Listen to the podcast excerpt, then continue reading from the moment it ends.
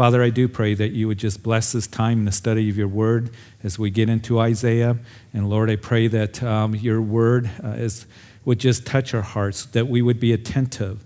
Father, I do ask that as we come here, I know it's evening, it's, it's, um, we've had a long day, maybe a, a long week, but Lord, uh, we want to open our ears and our hearts to what you have to say to us.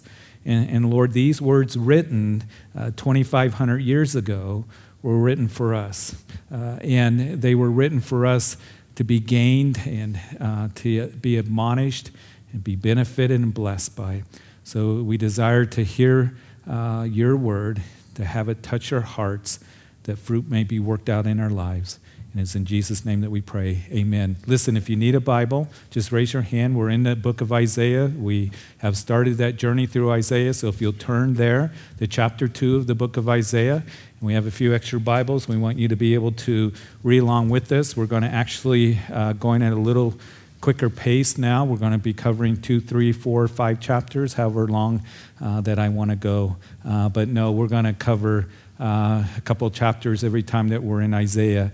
And uh, we're going to see some incredible, incredible texts and verses coming up here that's going to be a tremendous blessing to us. But you recall that as we started the book of Isaiah, starting the, the prophets, um, that section of the Old Testament, uh, I want to just uh, for you to keep in mind that as we go through the prophets, that there's so much for us uh, today to gain from. And, and usually the books of the prophets are largely ignored in Bible study, in our own reading, or they can be in studies in churches. And, and there's so much treasure that is here. And one of the things that I want to remind you of is that as we go through the book of Isaiah, and we will continue through the books of the prophet, that there are things that are going to be spoken of here that we can make application for our own lives and also, as we look at it, is here's an indictment against Jerusalem and against Judah, against Israel, that we can make application even for um, our church. We can make application for our nation. I don't believe that our nation, there are some that come along, and as they read Isaiah and the books of the prophets, they try to replace us as being Israel. I don't believe that we are Israel, but I know that there's an overlaying tape, uh, you know, tablet here that we can make application for ourselves to see what happens to an individual, to a family, to a church, to a nation that begins to forsake the Lord. So, that in itself is very important for us to, to take heed to. But also, as we go through the book of Isaiah, about 30%, 35% of it is going to be predictive. That is, there's still prophecy that is going to be fulfilled. Even as we go into chapter 2, we have seen that is speaking of the reign of Christ, and then it's going to speak about the day of the Lord. And keep in mind in chapter 2, again in verse 2, now it shall come to pass in the latter days. Now, when Isaiah has this vision, he is ministering, as we will see in chapter 6, in the year that King Uzziah died, that he says, I saw the Lord high and lifted up. And then in that chapter, we will see that he's called to ministry. He responds to the call of God, who will go for us? And, um, and so we see that about 640 BC, when Uzziah died, that he begins his ministry. That would continue for the next 50 years through the reign of Hezekiah. And in his reign, there were good kings, or in his ministry, that is, for all those years. There were good kings that reigned, and there were bad kings that reigned. And he would continue, it is believed historically, into the reign of Manasseh. Manasseh was the worst king that Judah had. He reigned for 55 years, started his uh, reign when he was only 12 years old, but it is believed that he would be uh, Isaiah sawn in half by Manasseh, even as Hebrews chapter 11, in that hall of faith. Uh, chapter that it talks about how some of uh, the believers and some of the prophets were uh, sawn a thunder. And so it is believed that Isaiah was. So here is Isaiah on this scene, and he begins to indict uh, as he's inspired by the Spirit of God, the, the nation of Judah, the southern uh, tribe, or the southern tribe of Benjamin and, and Judah, the house of Judah. And also, he's going to say the same thing to the house of Israel the uh, 10 northern tribes in the north. And remember, at this time, the nation is split, and the house of Israel is about ready to be taken off into captivity. But I also want you to keep in mind that at this time, as we read this, that things were going pretty well for the house of Israel up north during the reign of Jeroboam II. They, they were prospering. Uh, it, it was you know, uh, the economy was booming. Things seemed to be good externally, but internally there was that spiritual corruption. Well, the same thing was happening under the reign of Uzziah. Uzziah was a good king, and he brought economic prosperity to the house of Judah as well. But there was something terribly wrong, and that is that they were full of idol worship and pagan worship and false worship that had corrupted them, and we're going to see that very clearly. But as we see that this indictment is, is given, and some of it is going to be prophetic, that is, speaking of, we will see that term for the first time in the Old Testament, the day of the Lord. And so we're going to jump ahead and we're going to see what is predictive concerning the day of the Lord. And I think it's an important term for us to understand because that term gets thrown out, especially today. Those who come along and say, well, the world's going to end on September the 23rd What's the date today? It's after the 23rd. And really, there are people that we are starting to hear the fallout of, you know, how they really believed that that was going to happen and Revelation chapter 12 was going to be fulfilled. And that's why it's beneficial for us to really see what the scripture says and to understand the timetable that is given to us concerning the day of the Lord and to have the prophetic scenario, a good understanding of it, because a lot of Christians are confused about it. And so we will talk about that. And in this indictment, as he talks about the day of the Lord, Isaiah kind of jumps around a little bit. All of a sudden, he's talking about the day of the Lord, and then he's talking about the reign of Christ. But it's like Isaiah takes a breather and he says, Okay, I've done all this indictment. I've given the word of the Lord uh, towards the nation. I, I've talked about the day of the Lord. But then he gives that message of hope when the Lord is going to reign. And I want you to keep in mind what verse 2 says it shall come to pass in the latter days. Listen, these prophecies are going to come to pass. These prophecies that are still predictive will happen, even as Jesus, as we saw in the Olivet Discourse that we just finished, that you remember Jesus said that these things will come to pass. Not that they might come to pass, not that, you know, it's a possibility, or here's a scenario, or here's an allegory. They will come to pass. And Jesus himself said every dot and tittle is going to be fulfilled. And so, one of the things that, that we can be sure of is that the Bible, which is very unique, dares to make predictive, you know, uh, prophecy for the future, knowing that that those prophecies that were given to us that have already been fulfilled. For example, 109 prophecies concerning the first coming of Jesus Christ fulfilled to the letter. Very specific prophecies concerning the birth and life and ministry and death and burial and resurrection of Jesus Christ. That was all fulfilled by Jesus. The odds of somebody coming along and doing that are out of this world. You can't even calculate it. But Jesus did that. And as we have confidence that Jesus, fulfilling those prophecies, proving that he is the Messiah that came, the one who was predicted by the Old Testament prophets. You go through Matthew, particularly, and then the gospel writers. Oftentimes, they will say that Jesus, when uh, in you know the gospel writers in their narrative, would say that fulfilled by, and oftentimes quoting Isaiah showing that Jesus fulfilled those prophecies. But if he fulfilled 109 of them, we can have uh, assurance and confidence, at least I do, that the prophecies given about the second coming of Jesus Christ are going to be fulfilled. And the reason that I'm mentioning that is because today, for some reason, a lot of Christians are kind of ambivalent about the return of the Lord, or they've grown cold concerning that message, and even pastors won't even teach on it. They won't make a stand on it. And I think we miss out so much. We have a blessed hope that is given to us and a promise of the return of the Lord. And we can be wise in the day in which we are living in. So, there's so many benefits of going through the book of Isaiah and then those wonderful promises that will be given to us. You know, I was reading Robert um, Dick Wilson, who is an incredible scholar. He knew like 45 languages. I mean, who knows 45 languages? He did. And he's such a, a, a language expert but he was writing about, and some of it was kind of going over my head, about how superior the Bible is and the language and, and um, you know, the, the record of the Bible given to us, uh, the archaeological finds and historical uh, evidence given lines up with what the Bible has to say and as I was reading it, just again, given that assurance to us that the Bible is true, you know, we as Christians, listen, don't ever think that you have to assassinate your brain to be a believer. And I think that is the mindset that is given to some Christians that you just have this blind faith. We don't have a blind faith. I mean, we can't go into a laboratory, you know, and produce God and say, here's God. It, faith does play into it.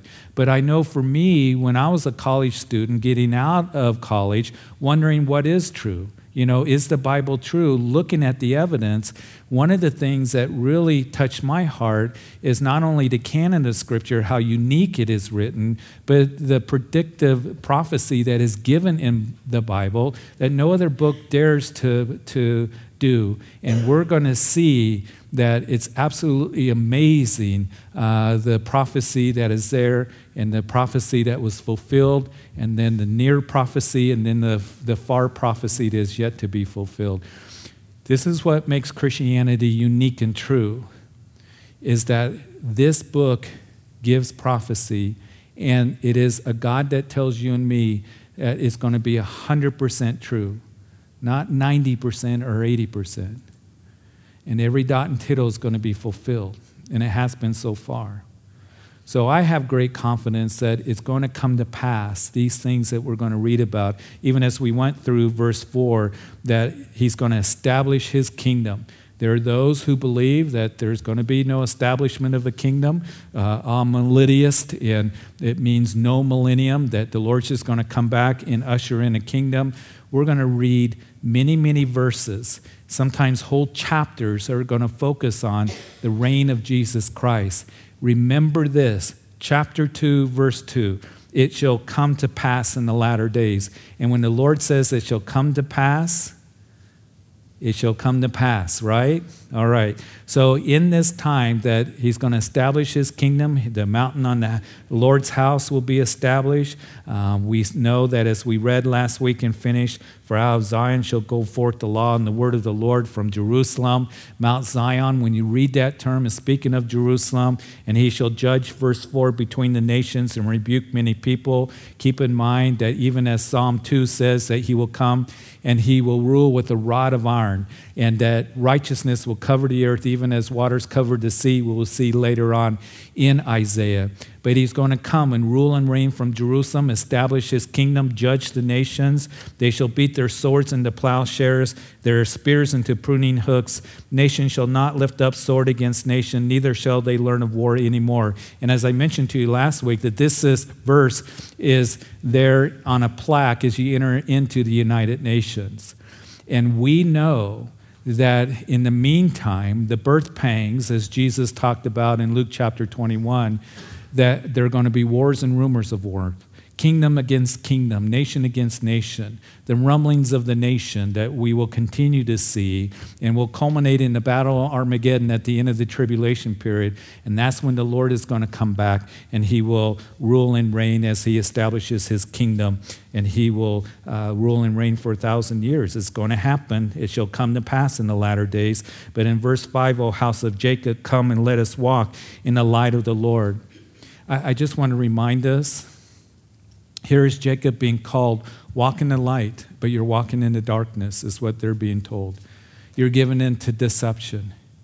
Listen, Christian, you and I have been called out of the darkness, as Peter writes, into his marvelous light. And we are privileged and blessed because we have God's word. We have the Holy Spirit of God that dwells in our hearts to empower us to live a life after Him. And we have the opportunity to walk in the light and we don't have to walk in the darkness. And here we're going to see how they walked in the darkness and in deception. And we read this as it is for our admonition to know that we don't have to do that. And if we've been brought into the light, why would you want to go back to the darkness? We want to walk after Him. And he's going to talk about the benefits that come as we walk in the light. But then he begins to indict them again. For you have forsaken your, verse 6, people, the house of Jacob, because they are filled with eastern ways. They are soothsayers like the Philistines, and they are pleased with the children of foreigners. And so, in this uh, indictment here, they, they are filled with that which is false, uh, false worship, keep in mind that as we go through this, there was a form of religiousness. Remember chapter 1? Chapter 1 that they would come and they would, you know, come on the Sabbath, they would bring a sacrifice, they would offer up prayers, they celebrate the feast, but it was all in false worship. There was a form of religiousness, but it was a false religion. They were not close to God, they were not walking in the truth of God. And the Lord says, You weary me. I'm tired of it. You offer up prayers, and I'm not going to hear those prayers.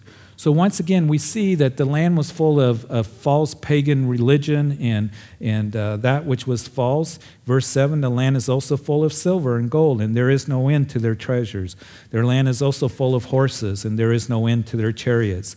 Their land is also full of idols. They worship the work of their own hands, that which their own fingers have made. Verse 9 people bow down, and each man humbles himself. Therefore, do not forgive them as we continue here. And so uh, they saw their hope and strength in their riches and in their might and in their horses and in their chariots. They were trusting in those things and also trusting on the idols that they were worshiping.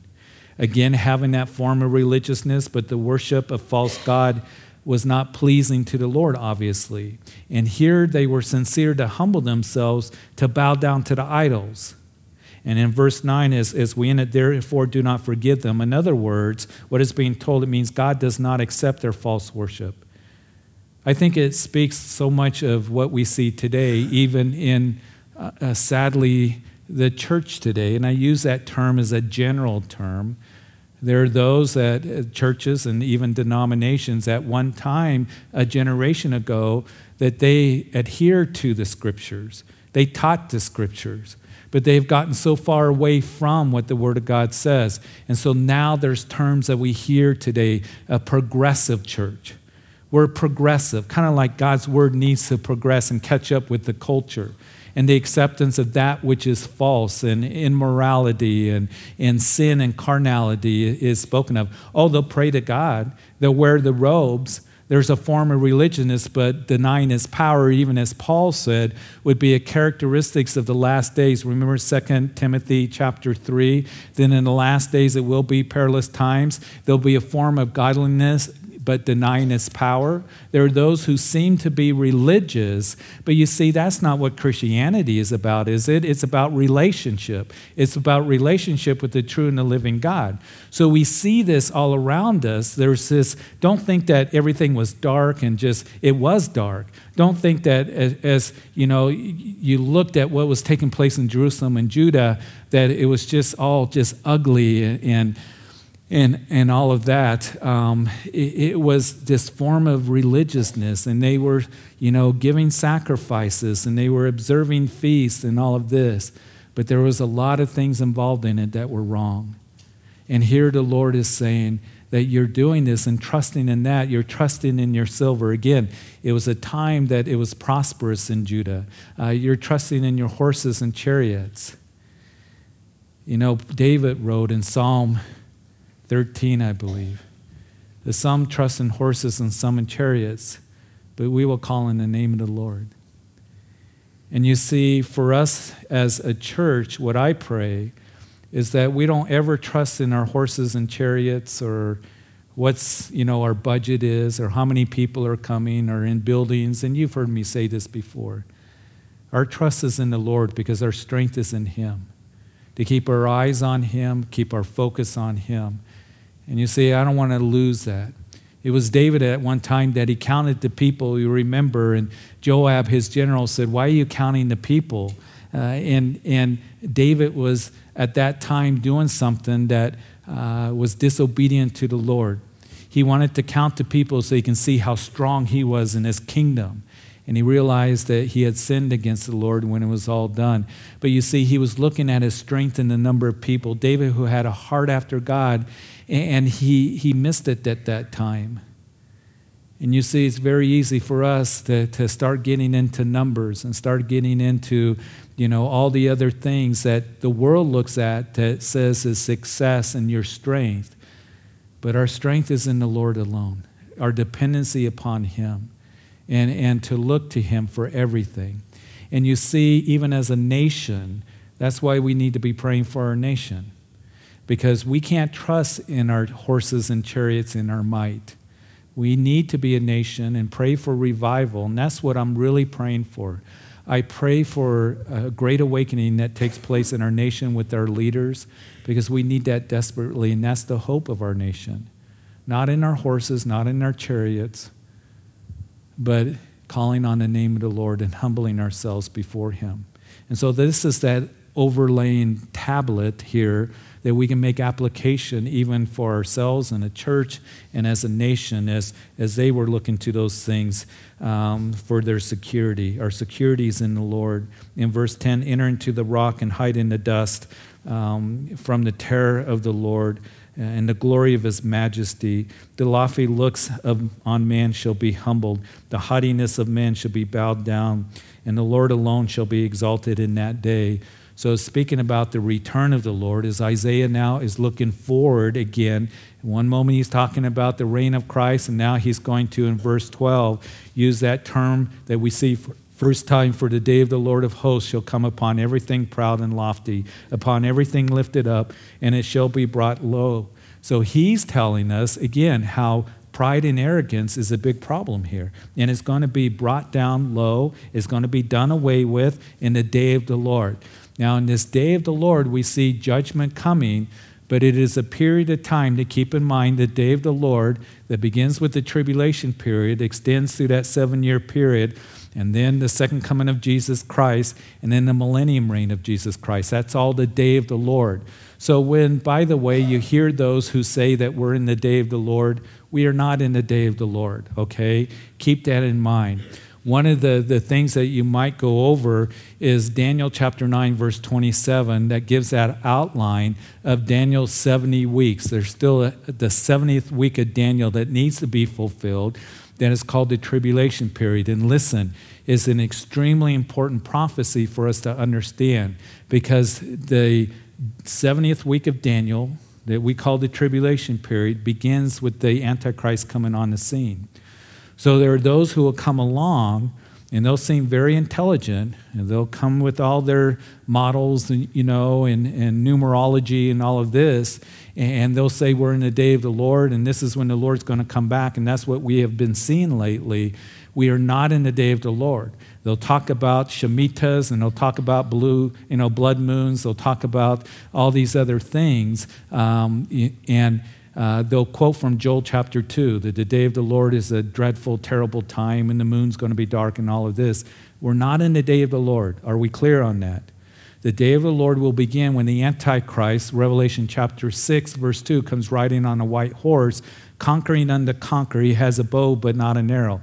He's going to be a peacemaker. He's going to come, make a covenant, Daniel chapter 9, verse 27, with Israel for seven years. And then in the middle of that last week will be the abomination of desolation. We'll talk more about that as we proceed. But just so you know, when everybody, anybody comes along and says we're in the day of the Lord, we are not in the day of the Lord. That is still future. And in that day, that the Lord alone will be exalted in that day. And I just want to remind us that as he's talking about here, the you know, the haughtiness of man, the lofty look of man shall be humbled. Uh, the pride of man uh, shall be put down. When we get to chapter 14, we're going to see that Isaiah is going to be talking about the one, Lucifer, who is full of pride, who said, I will exalt myself, I will be worshiped, I will sit upon the throne. And of course, he would fall and become Satan. Listen, pride is such a terrible, terrible sin. And it is the root to many other sins. When we become prideful, when we become haughty, pride goes before destruction and a haughty, you know, spirit before a fall. And Proverbs tells us, chapter 16, that, that there's going to be a fall and there's going to be destruction that will take place because of pride and a haughty spirit. And sometimes that pride creeps in in a very small way. And I know for me that I have to always be checking, Lord, am I being prideful? Am I being arrogant? Sometimes Sue has to remind me of that. But it's something that we need to take to the Lord because it's such a destructive sin. And I'll tell you guys, particularly, maybe I'm just, but for all of us, that real strength comes by humbling ourselves. To humble ourselves and say, Lord, that I've done wrong, or Lord, that my heart hasn't been right, or to apologize to our spouse, to say, I'm sorry to a brother or sister. But it takes real strength to do that. It's going to be pride and arrogance, which is a sign of our culture today that just brings difficulty and it's bad news if we allow it to grow. And of course, we saw in Proverbs it talked a lot about pride, nothing good said about it. Let's continue in verse 13.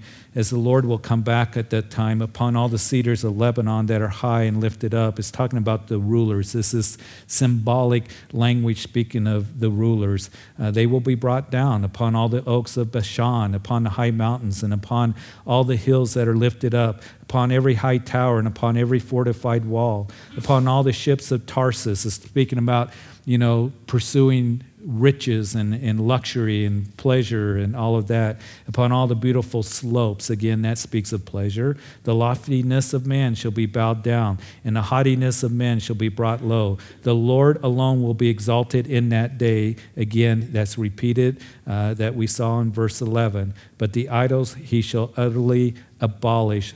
You see, God's wrath is going to be poured out on prideful man who has rejected God's truth. And one of the things that we will notice is as the Lord is talking about the futility and you know the worthlessness and the foolishness of going after idols, there's not one example that you see in the Bible that those idols help God's people.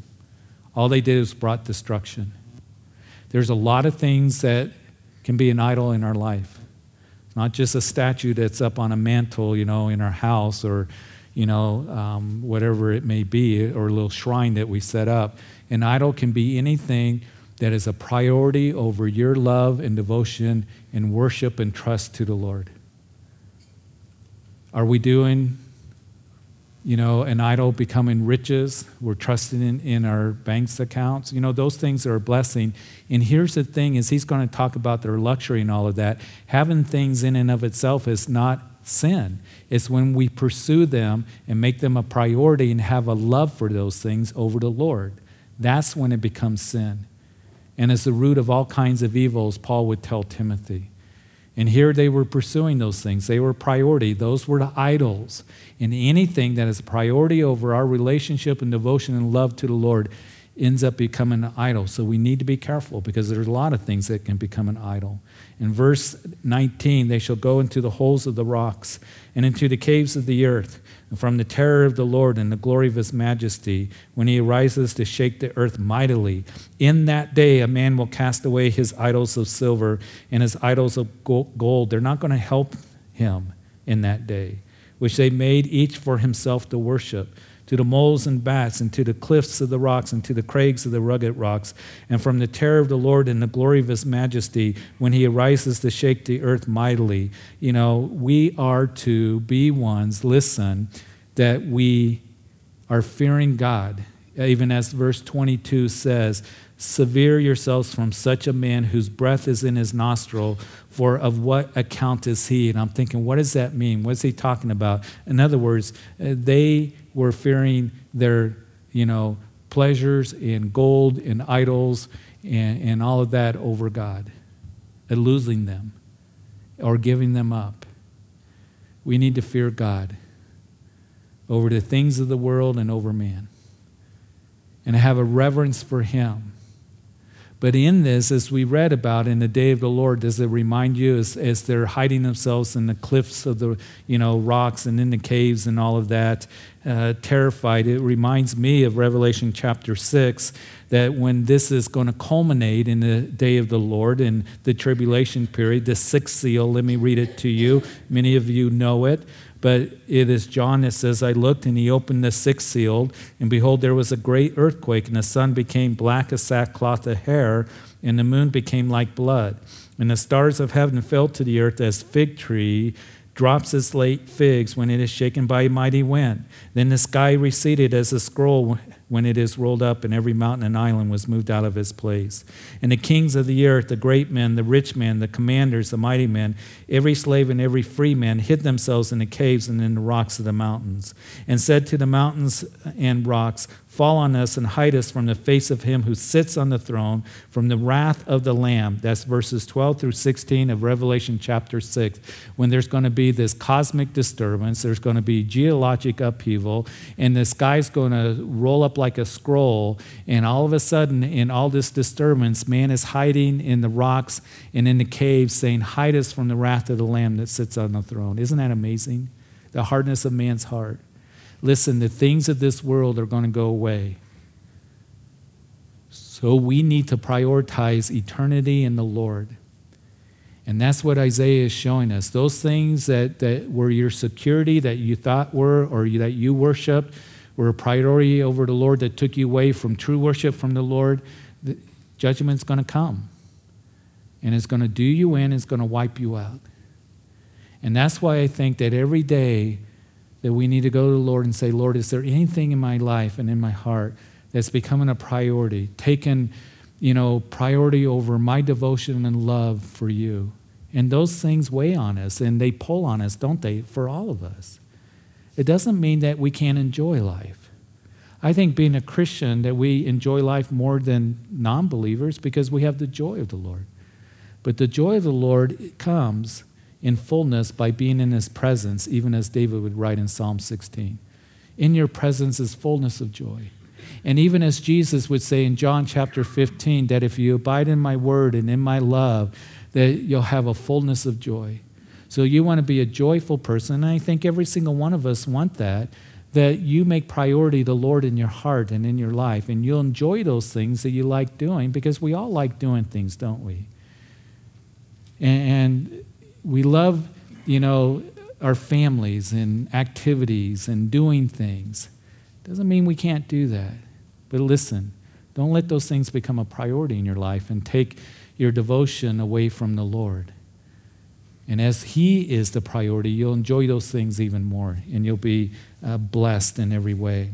So, here in chapter 3, for behold, the Lord, the Lord of hosts, takes away from Jerusalem and from Judah and the stock and the store and the whole supply of bread and the whole supply of water as we go into chapter 3. Because of their disobedience, turning to idols, God was going to show them that their idols was not help to them in drought and famine. And of course, as you read those books, historical books that talk about how God would bring famine and he would bring drought and he would bring locusts because he made a covenant with them. He said, If you forsake me, these things will happen captivity, all those things. But he would use those things to try to bring the people back to him and, and to call upon him. But they refused to do that. And know that the Lord will chasten us as Christians, even as Hebrews chapter 11 says. Keep in mind that He's motivated for His love for us, even as a father chastens his child. And whenever we start going in that direction where there's compromise or things are coming into our lives that are taking us away from the Lord. Do you ever feel a drought? You feel dry? You feel, you know, um, all that going on? It's because the Lord loves you and He desires for you to come back to Him. And that's what He was trying to do with the, the children of Israel and with Judah here, His people. But I also know that Amos, in his prophecies, when he wrote, that he said that there's going to be famine that's going to come, but it's not going to be of bread, but of the Word of God. Listen, if you're not taking in the Word of God consistently and constantly, taking in the Word of God and allowing it to touch your heart, you're going to have famine spiritually. You're going to dry up spiritually. There's going to be drought. And I think that a lot of us have found that to be true in our own lives. If we go through a period of time where we're ignoring the Word of God and we're just listening to the yuck of the world and all of that, we become dry internally and spiritually, and our lives begin to dry up. And that's why we need to be refreshed with the water of the Word, as Ephesians chapter 5 tells us. Jesus said to his disciples, You're clean by the words that I give to you. Be washed with the water of the Word because the dirt of the world gets all over us and gets into our minds. And we need that. And as we do, we're going to be refreshed and renewed uh, as we continue in the Word of God. I can't emphasize that enough. Be having your devotions, be reading your Bibles. I know that I'm preaching to the choir because you guys are here on Wednesday nights and you're going through the Old Testament. But I pray that you would have a hunger for the Word of God and that you would have a hunger for Him and a thirst for Him personally that as you continue in the things of the Lord and as you continue drawing close to Him and knowing Him, don't lose that, folks. Don't lose that. Because you will go through drought, even as they went through drought. And the mighty man, verse 2, and uh, the man of war, and the judge, and the prophet, and the diviner and the elder, the captain of 50, the honorable man, the counselor, the skillful artisan, and the expert enchanter uh, it will give children to be their princes, and babes shall rule over them. Kind of interesting. The people who will be oppressed, everyone by another, and everyone by his neighbor. The, the child will be insolent towards the elder, and the base towards the honorable. So here we see that they were trusting in the strength of men and their idols, in their own mights. They thought that they were strong, but because of the rejection of the Lord, uh, we read in those verses 4 and 5 that the leadership of the nation is going to be in turmoil. The leaders are going to be inexperienced. Notice here that uh, he goes on and he says that um, every uh, child will be insolent towards the elder. Uh, in other words, there's going to be disrespect towards authority and the base towards the honorable. Um, there's going to be, you know, those, the babe shall rule over them. This was literally the babe, speaking of a young child, fulfilled with Manasseh. He was 12 years old when he came on the throne. And because of their rejection of the Lord, these inexperienced and terrible, you know, leaders would come. Can you imagine somebody being 12 years old and leading a nation? Can you imagine somebody leading our nation at 12 years old? I don't know. If, maybe they can do better. I don't know, but but here is talking about that that's going to take place, and it's really going to be difficulty that's going to come because of that, because of the inexperience, because of the immaturity. You know, the Lord desires for us, listen, to be leaders. And what I mean by that, not just a position, but a leader spiritually. He desires for us to be leaders in our homes men. He desires for us to be leaders to the people that are linked to us in our lives. And I really believe that the Lord calls us to step forward and to be able to be that blessing of maturity, is what I'm speaking of spiritually to others. People really need that. And for you to be able to continue to grow in the things of the Lord that will be a benefit to others and, and a blessing to others as you step into that.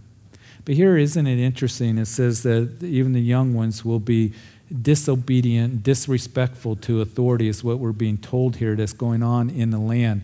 It's interesting. Do you think that we see that today? I think it is a mark of our culture and our society today, even as Paul again in 2 Timothy chapter 3, when he's talking about the characteristics of what is going to be in the last days, perilous times, that there are going to be those who are disobedient to parents and stuff. You know, there is a move in our culture to disrespect authority, you know, to disrespect parents. We get that from Hollywood, we get that from the message of culture, and, and we need to not fall into that as Christians. You know, I remember when I was a kid, you, you know, um, we didn't dare disrespect the teacher, we didn't dare disrespect the parents Matter of fact, if I was running around in the block getting in trouble, that if one of the neighbors saw me getting in trouble, that they had permission from my parents to, you know, deal with me.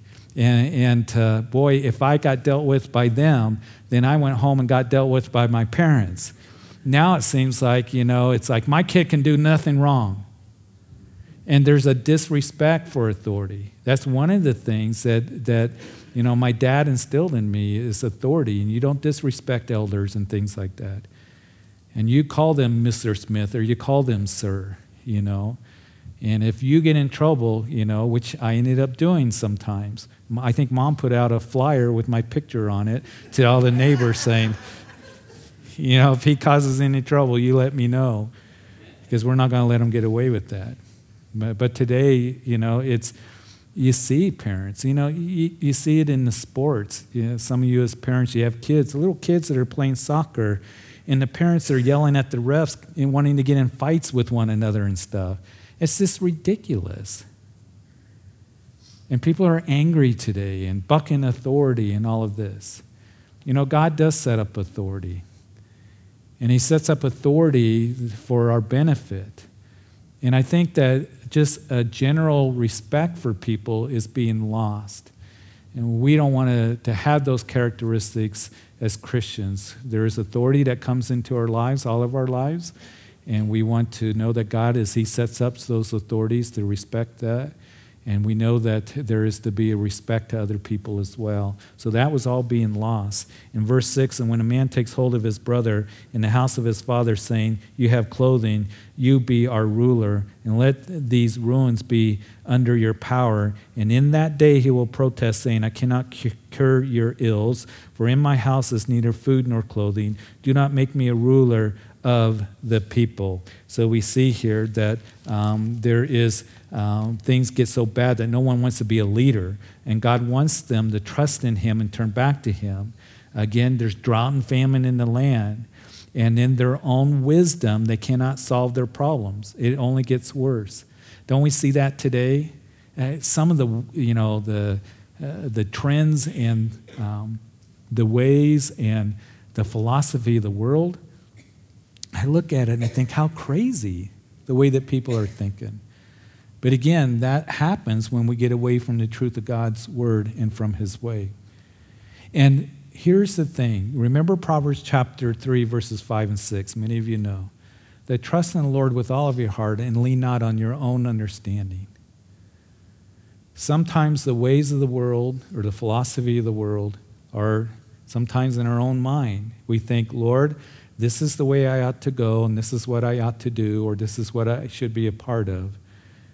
But I know that your word says otherwise. I don't know, you know, how it's all going to work out and everything, but I'm not going to lean on my own understanding. I'm going to lean on you. And I'm going to trust in you to do what's right. And you see, the enemy's going to come along and try to get you focused on you know, what the world says and what everybody's telling you to do, and this is the way and the philosophy, and this is what's going to help you. When we know that it is contrary to what God's word declares to you and to me, we need to take it and put it aside, not lean on our own understanding or understanding of the world, but the Lord's understanding. And He will direct your paths as you do that. Trust in Him and rest in Him and His word given to you. But we want to continue on in verse 10 say to the righteous that it shall be well with them, for they shall eat the fruit of their doings. I like verse 10 here. To say to the righteous, that it shall be well with them, for they shall eat of the fruit of their doings. I think that all of us, as we close here tonight, we're going to stop here at verse 10. But I think that all of us, that we want fruit to be produced in our lives. And fruit comes by abiding in Him. Jesus said, If you abide in me, you will produce fruit. That fruit will remain. And uh, as we abide in His love and in His word, John chapter 15. But you're going to produce fruit by doing what is right. And as you do what is right, you're going to be refreshed and you're going to be blessed. For they shall eat the fruit of their doings, what it says. Those who say righteous, it shall be well with them. You do what is right. Listen, this is important. You do what is right in the eyes of the Lord and in the sight of the Lord, it will be well with my soul, even as we sang, Amen. Trust in Him. Don't get sucked into the weirdness of the world or the deception of the world. You do what is right. And we are called to pursue righteousness. And listen, we all need God's help because there's all kinds of polls, as I mentioned, that is out there. We need to be wise in the scriptures, And we need to turn to Him and look to Him. And as you do, abiding in Him and His Word and in His love, you're going to produce fruit. And you're going to not only be blessed yourself, but you're going to be a blessing to others. So, Father, we thank you so much from these verses. It seemed like it just went by so quick. Uh, but, Lord, your word is so good. And as we continue journeying through um, the book of Isaiah, there's so much richness and blessing and benefit for us. And Father, even as we see tonight, we're reminded um, how important it is for us to live for you and to pursue you, to grow in our relationship with you, not to trust in those things that ultimately is going to go away. We thank you for the blessings. We thank you for what we have. But Lord, we know that our security is in you. And Father, I pray for us that are here tonight that Lord, that we would always remember that. That in that day, even as Isaiah said, that will come to pass, that you will be exalted. So, Lord, we want to exalt you in our hearts every single day, and we wait for that day. Father, I pray if there's anybody here that's listening on live stream or going to listen to this on the radio later, that you've never given your life to Jesus Christ. He is real. He is true. He is unique. And we can know that what he said, that he is your salvation and the way, the truth, and the life, because he died on the cross for you and he rose again. There's a tomb that's empty in Jerusalem. Every other religious leader is still in their tomb. We know that the Bible here, God's word, is, is breathed, one author, the Holy Spirit, given these prophecies that we know will come to pass even as the ones before that have. Incredible prophecy. And it is a God that knows the end from the beginning, would have these writers write these things down, and He knows the end from the beginning for you and your life. And He desires for you to call upon Him for salvation and forgiveness. That's the greatest need. He is your salvation. Jesus Christ went to the cross and died for you because He loves you to take care of the sin problem. We've all sinned and fallen short of the glory of God. And he was put into a grave and he rose again and he conquered sin and death. So if anybody here, you've never given your life to him, we want to give you that opportunity right now, right where you're sitting, to call upon the name of the Lord. He is your salvation and security. To say, Jesus, I come to you a sinner and I ask that you forgive me my sins. I believe you died on the cross for me. You rose again. You're alive. You're speaking to me. And I open my heart and life to you to be my personal Lord and Savior. And I thank you for dying for me. I want to know you and walk with you all the days of my life. In Jesus' name. And if anybody tonight prayed that prayer, when we finish here in just a minute, will you come up and I want to pray with you and encourage you. I want to follow up with you. But for all of us, as we leave here, may we be encouraged to just continue to walk closely with you, Lord. Be refreshed and renewed by you. Even as Jesus said, if you thirst, come drink of me, and out of your innermost will flow torrents of living water. We thank you for the living water, and we thank you for the water of the word. And Lord, just refresh us and renew us every day as we come to you, looking to you. Lord, bless your people as we go our way. In Jesus' name, amen. Amen. God is good, isn't he? Would you please stand?